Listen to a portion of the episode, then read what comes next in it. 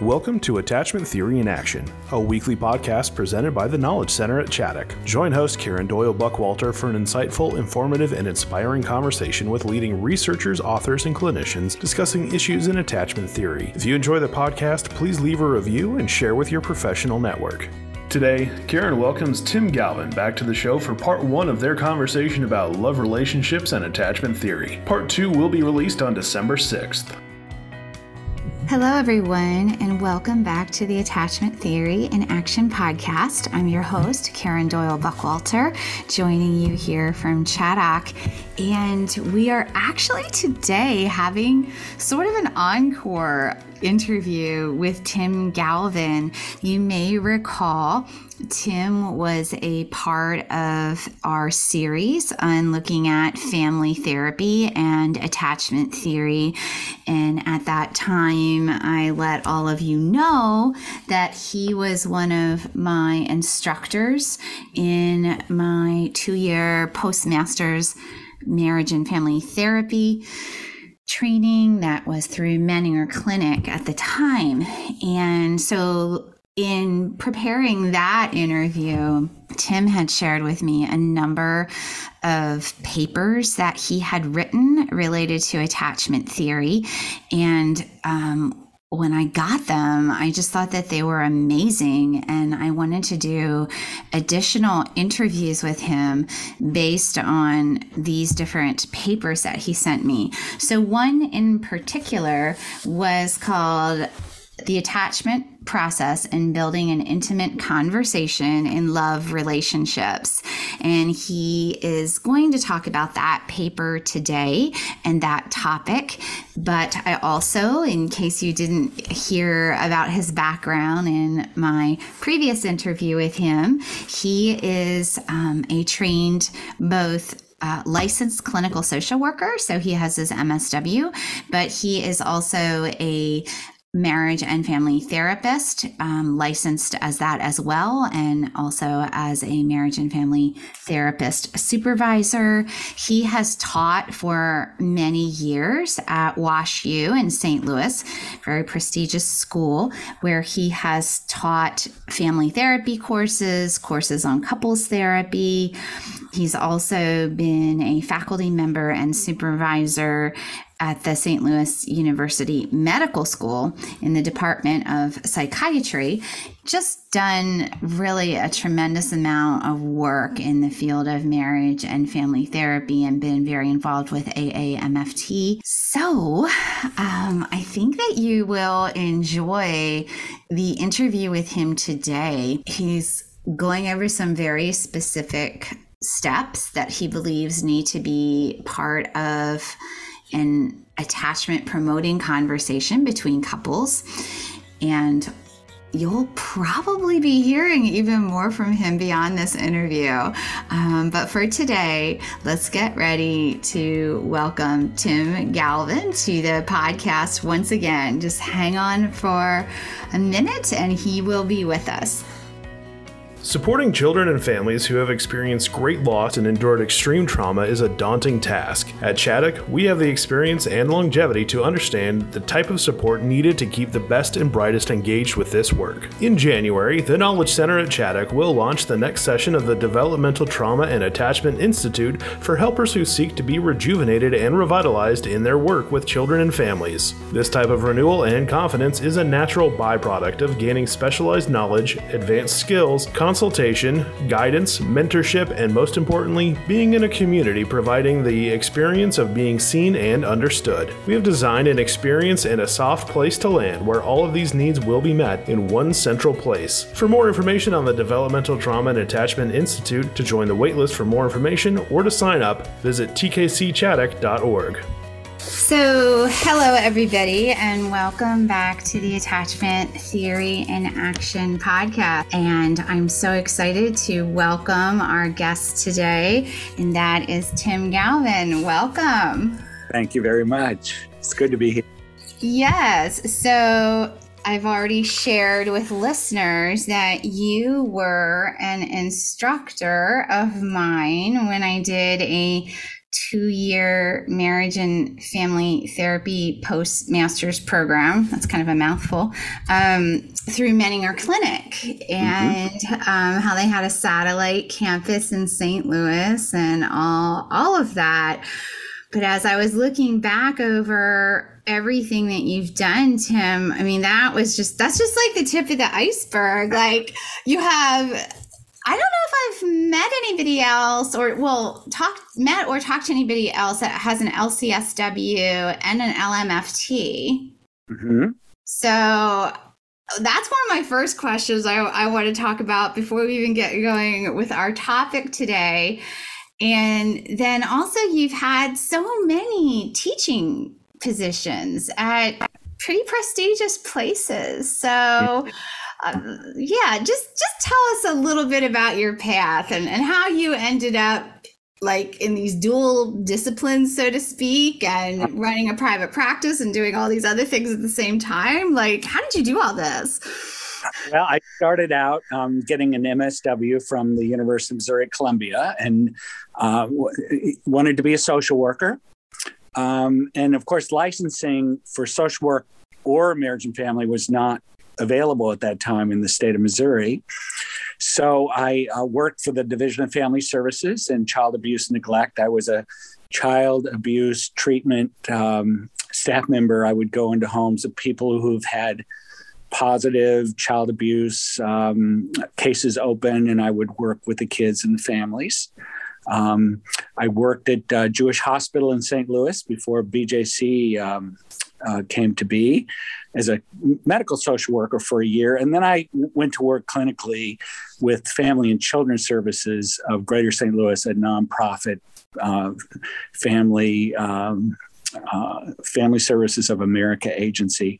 And that's when social work licensing came in. So I got my social work license. Okay. But I, w- I was trained there as a marriage and family therapist. I did a two year training program in, in the agency. And that's how I ident- identified myself. So when the marriage and family therapy um, uh, license came available, I I took that one too, just because I wanted to identify myself as a marriage and family therapist. So, yes, yeah. So I taught in three different um, training programs in St. Louis in marriage and family. I taught at uh, Washington University for 12 years in uh, marriage and family therapy. Uh, in the classroom, we did um, families in the fall and couples in the spring. So I worked, uh, did that with a colleague. So I, I love to teach. Um, primarily, though, I practiced. Uh, the last 29 years, I've been in a private practice group doing couples work mostly. Mm-hmm, mm-hmm. And you know, one of the things that stands out in my mind about you as an instructor in the program that I was in was just um, not just, was your ability to distill concepts down into like the smallest soundbite, but it still held the complexity of the idea. I just felt like mm-hmm. you were gifted at that. And I was, as I've been reading some of your papers, getting ready for this podcast, I'm I'm so reminded of your knack for doing that. Yeah, I, I always loved John Gottman when he said he's not a theoretician, he's a plumber. He said, I want to how things work. I want to know how to make things work. And I always like that about him because that's how I always thought I needed to learn this sort of on the ground level and uh, how the plumbing actually works. Um, yes. So that's always been a, a, sort of a striving of mine to break things down. And, and of course, Sue Johnson does that too. She has her phrase, slice it thinner, slice it thinner, um, mm-hmm. um, which, is, which is just trying to understand things more on a micro level. Mm-hmm. Mm-hmm. Yeah.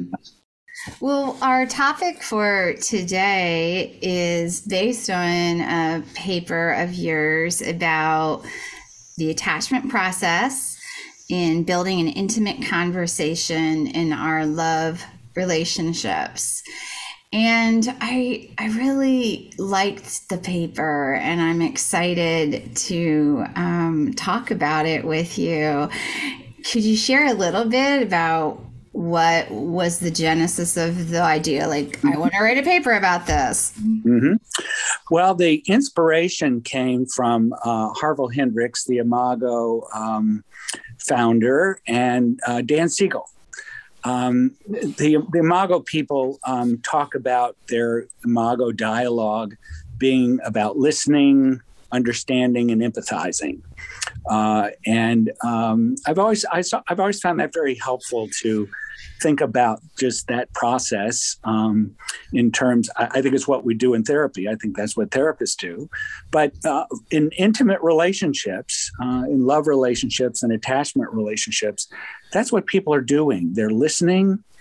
And as John Gottman says, we don't listen to respond. That is, that when you're done, finish talking, I'm going to tell you what I think about what you said.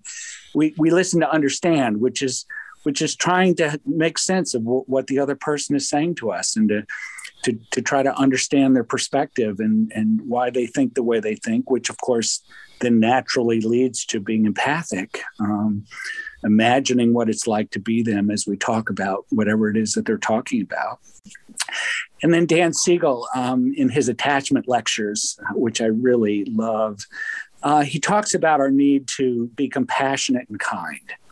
I think mm-hmm. his most recent book, Awareness, um, I say the most recent book. I, he writes a book about every six months, but this one like came. That doesn't it? this one yeah. came.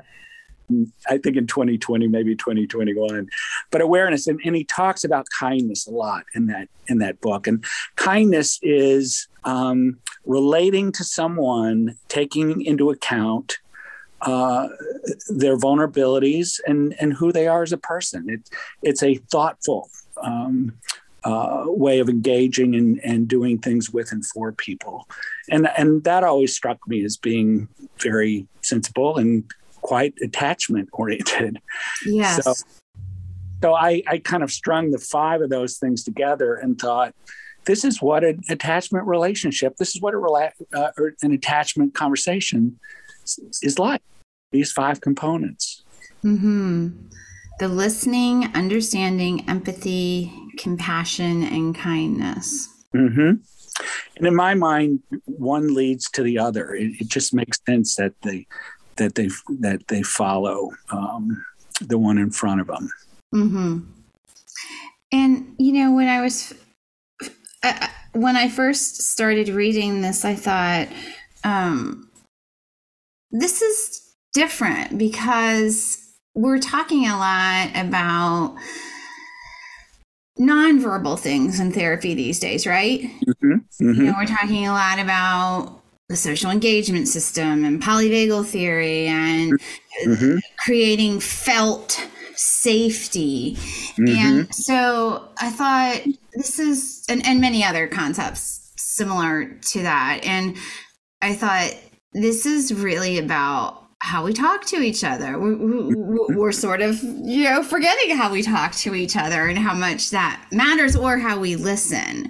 Mm-hmm. And so it it was. Um, I enjoyed bringing things back to that. Um, I have to say that that that was really helpful. Just just the idea of how we communicate with each other verbally. Yeah. And I know you're talking about some nonverbal things in here too, but I thought that that was so helpful.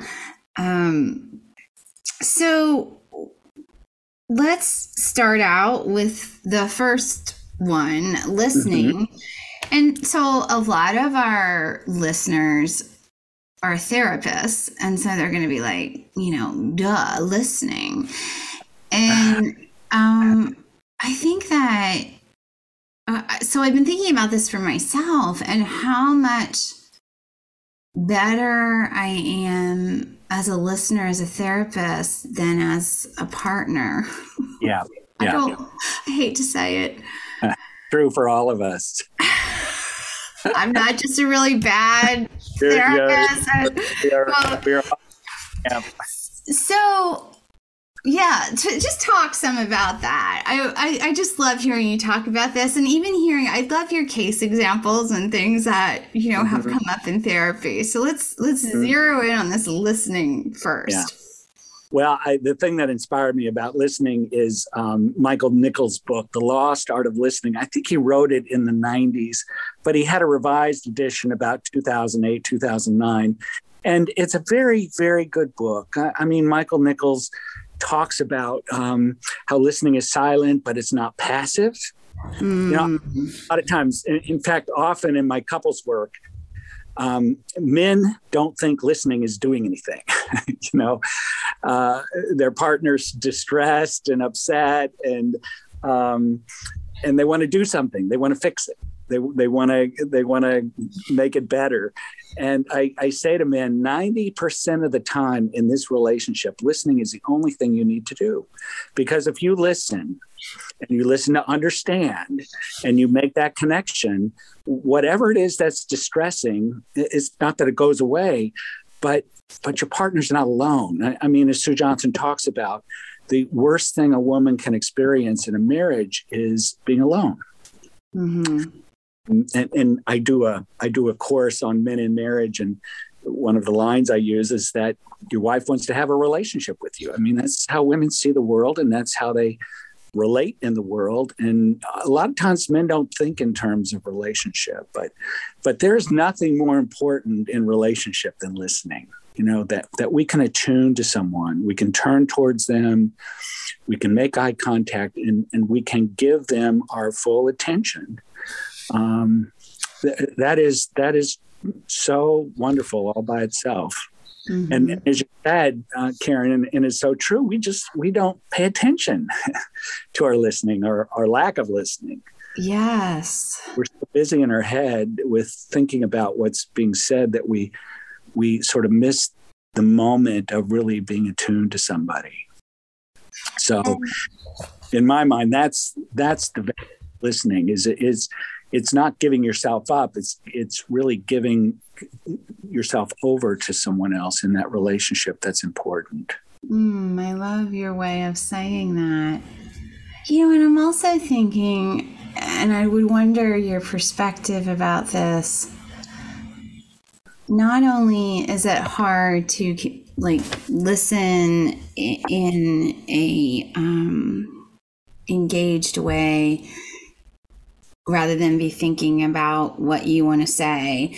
Mm-hmm. But there's also so much in our minds all the time. Mm-hmm. And, mm-hmm. you know, everything is in sound bites and videos and yeah. quick things. Yeah. And, yeah. and um, I wonder, well, we know that has changed our brains. Yep. And our has. attention spans and i wonder if you've noticed that over the years as as social media and things like this and the sound bites and the videos and everything moving so fast and and if you've seen a toll on that on relationships from that mm-hmm. oh there's no question the distractibility is um, just monumental. I read a book recently by Johan Hari. He's a journalist called Stolen Focus. And, and he basically, one thing I like about journalists writing books is they interview a lot of people. It's not just one person's opinion. He interviews um, all kinds of professionals about what's happening, not just to the human brain, but to the human relationships because of all of the noise and information and distractibility. Um, he calls it just a constant shifting focus of, that we do all day long. Yes, we move from this to that, and and it's actually it's actually changing how our brain works. I mean, his contention is because he's interviewed a number of neuroscientists that we're losing capacity. And and and again, I tell when I do training, I I say two of the most important things we teach our clients in our work is to pay attention, right? To focus, to be aware, and to be curious, uh, which is opening our hearts and minds to learning, to taking things in, to kind of ruminating about things, rolling them around, percolating with them, and and that's where the deep learning comes in. That's that's where the deep understanding of a topic or a person comes in because we have again we've given ourselves over to really focusing and being curious about a person, a topic, wh- whatever it is that we're focusing on. And our focus is really changing, our ability to focus. And that's where listening comes in. If we can, if we can practice uh, listening to understand more, if we can focus our attention on um, paying attention and being curious about the person that we are sitting with and having a conversation with, uh, it, it changes the whole dynamic in a conversation. Yeah, um, you're so good at pulling quotes from different authors. I'm, um, and you mentioned Michael Nichols. Listening well mm-hmm. is often silent but never passive. Mm-hmm. So now mm-hmm. I'm going to quote you from your own oh. paper. Um, get ready. I'm, I'm quoting Tim Galvin here. Listening is a strenuous but silent activity. Mm-hmm. It it's really captures it. Yeah. It takes discipline. It does. I think most of the strenuousness is restraining ourselves.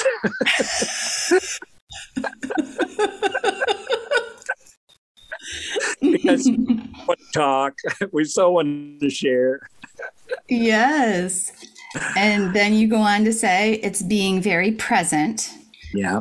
And of course, um, attunement is a big word um, yeah. in the world of attachment. And you say, listening is the way we attune to another person. Attunement is turning ourselves and our attention toward our loved ones, giving them eye contact. And this is my favorite part of the sentence and taking in their mm. story and their experience.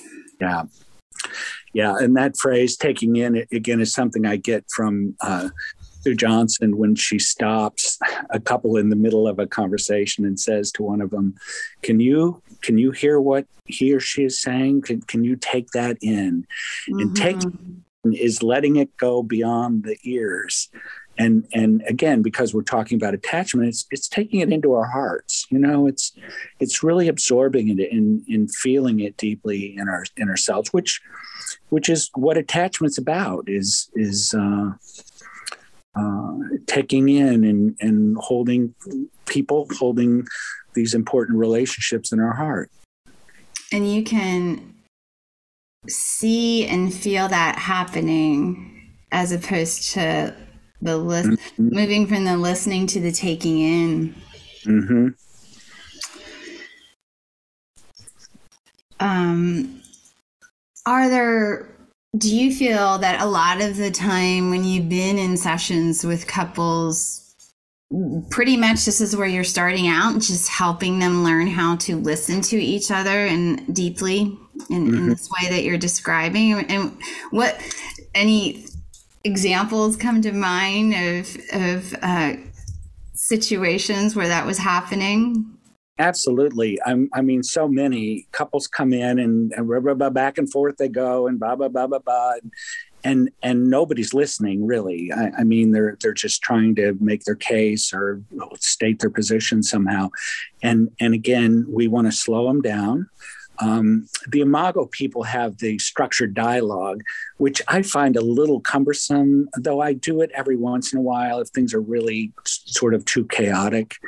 Uh, having someone be a listener and have one someone being a the speaker, and then and then parroting that to to to get them to understand that that listening is not just like I said, letting it go in one ear and out the other. It's really holding on to something and trying to understand what the other person's saying. So you slow the couple down and uh, you focus on something that's come up. It doesn't matter what the content is that you pick, um, but but you see if you can get them to really, in a focused way, begin to talk about and listen uh, to each other around whatever it is that they come in disagreeing about or being upset about. Um, and see if they can't make that that connection of of attunement. That's one of John Gottman's favorite words. Uh, attunement with each other that that they can actually stop and not just hear but think about what the other person's saying in a way that that they can reflect back understanding the other person's point of view or their experience which is so important in love relationships mm-hmm. Mm-hmm. yeah we want to be known by our partner uh, and, and certainly our kids want to be seen and heard and and appreciated, uh, you know, for being a, a, person, for for being somebody who's thinking about or experiencing something that seems important. Mm-hmm. Mm-hmm. So that you know that becomes I, I think an important part of the work because if couples can if couples can realize that that's where they have to start um, it, it gives them a place to begin mm-hmm. Mm-hmm. Well, you go on under, um, look at me. It's like all this time and I'm still on listening, but th- there's just so much in this first one. it is. It's so key. um, well, the, the, the other thing I was, um, that jumped out at me, of course, you know, a lot of what I learned from you is Bowen systems theory and you know mm-hmm. this piece that you have here about we suspend we suspend ourselves. When we listen, we suspend ourselves, but de- that does not mean losing ourselves. That's and right. I'd like you to elaborate on that a little. Well, I think I think at times, especially if a relationship becomes adversarial or competitive in a way, um, to to actually suspend our thinking and our opinion and how we see things uh, in order to um, take in and understand what the other person is saying feels like we're kind of giving in. We're sort of compromising ourselves, that we're, um, uh, you know, not, we're, we're, giving them first dibs in, instead of us. And, and again, um, you know, a partnership is is more about a team than it is about a competition. But but men especially can make things more competitive. Um, uh, in in their relationships, men are more competitive in their relationships than, than women are, um, according to Peggy Papp. Um, so so it's recognizing that I'm I'm trying to build something here. This is not a competition. This is not an adversarial relationship. I'm trying to build something here, and I use that term team because a lot of men can relate to that. Um, that w- we're in this together, and and I've got to be a I've got to be a better partner in building what goes on between us. Uh, than just competing with who's going to get their way, who's going to get to say first. Mm-hmm. Mm-hmm. And and you don't lose yourself when you give yourself away to someone. Mm-hmm. That's it's different. Uh, when you actively choose to give yourself, your ears, your head, your heart to someone, uh, that's not losing anything. In fact, uh, it, it it takes a lot of courage, and uh, it's a very important thing to do if you want to be in an intimate relationship. Mm-hmm. I remember um, one of our lectures. I'll, I'll, never forget it. You were giving a, when I'm speaking to you right here in the moment is you're using language that someone could relate to. And I remember you talking about this case where you were talking to a man and said, "You're not a free agent." uh-huh. uh-huh. I didn't even really know what that meant. And I, you know, had to ask my husband, you know, what's a free agent in sports? And I'm like, oh, okay, okay, yeah, yeah, okay, now I get it. oh, that's fun. That's good. Yeah, I guess I guess as a man, I, I think of, of sports analogies because men tend to get those quicker than than relational ones. Um, yes. Yeah, I, and I, again, we could talk all day about issue about men fearing being controlled, that is a whole nother topic. But uh, but yeah, a lot of men, as I said, women women live and breathe. They live in relationships, and they want a relationship, you know, with their partner, and um, and that's not. It's a concept that just doesn't come automatically. Mm-hmm. Mm-hmm. So they so they act quite independently at times, and at that those times, I usually uh, suggest that maybe they think they're a free agent when they're not really. Well, he understood what it meant right away. Uh, you know, I'm like, okay, now what is that? I'm trying to get what that means. Um, so yeah, so you know, as we're winding down here, it's obvious we're we're uh, going to devote this first segment to yeah. one of five. So we're going to have to move quickly for our follow up segment. But um, this other thing that struck me so strongly as you talk about this topic, um, well, this part of the topic of listening is 90% of what comes out of someone's mouth is about them and not about you. And you say, when I first heard this, I thought that's the craziest thing I've ever heard. So let's let's end by by hearing your thoughts about that. Yeah. That is the craziest thing I ever heard. Um, again, I, I got that from Imago. Um, and and the idea of that is that we we personalize and, and of, course it's kind of stupid. We're in a committed relationship and and everything does feel personal but we but we personalize so much what the other person's um, saying to us and in reality you know what they're what they're trying to do is to communicate with us their thoughts their feelings their experiences their perceptions their understanding of what's what's going on in the relationship between us right now. Now the good news is that usually if a woman is sharing something with her husband and his name is in the sentence and it's not so great he gets defensive. Now, it's a terrible thing to get defensive. Men get defensive a lot, but is rarely ever, if ever, helpful. Um, but the fact that the reason he gets defensive is he disagrees with her. But mm-hmm. instead of starting a fight, I suggest to men that this is this is coming. This is her perception. This is her experience. Um, can you stop and and give that to her? Can you let that be personal about her and not so personal about you, and be curious about what she's thinking or where she comes up with that. It's obvious you disagree with her. So, can you turn this into a conversation rather than a fight?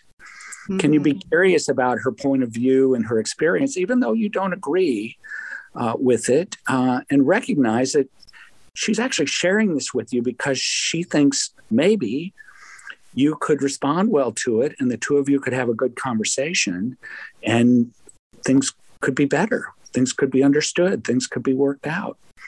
Isn't that nice that she feels that confident in your ability to respond well and have a conversation? Mm-hmm. I had one guy in particular. He was an attorney, and uh, he was he was very he liked to banter. But when we talked about this, uh, it was one of those moments, Karen, where he got it. I mean, I never saw a light bulb go off so quickly in somebody's head as that moment. And they went away. The next week they came back, and every conversation was different because he wasn't defending himself anymore. He was mm. listening. Mm. What we know is that when somebody's upset in a relationship, if their partner can turn towards them and listen to them, that makes all the difference in the world. Mm-hmm. Because mm-hmm. usually the complaint is I feel rejected or I feel abandoned or I feel misunderstood or and and again it goes back to listening. If that if that other person cannot take it personal because it's personal about the speaker and not the listener and tune in and and understand and be empathetic and feel compassion and mm-hmm. kindness uh, it's the relationship yes yes the, yeah. Well, you're clearly as fun to listen to and learn from as you were. I don't know, however many years ago, I was sitting in that room uh, with with you for classes. But um, uh, yeah, so listeners, please join us next week for part two of our interview with Tim Galvin. Our topic is um, the attachment process in building an intimate conversation in our love relationships. And we have a lot more to talk about, so please join us next week. Thank you for joining us for this edition of Attachment Theory in Action. Please follow our site, tkcchaddock.org, or subscribe wherever you listen to podcasts for future episodes. If you enjoy our podcast, please leave a review and share with your professional network. For additional resources, training opportunities, and blogs, please visit tkcchaddock.org. We hope you'll join us again as we continue to explore the world of adoption, trauma, and attachment theory.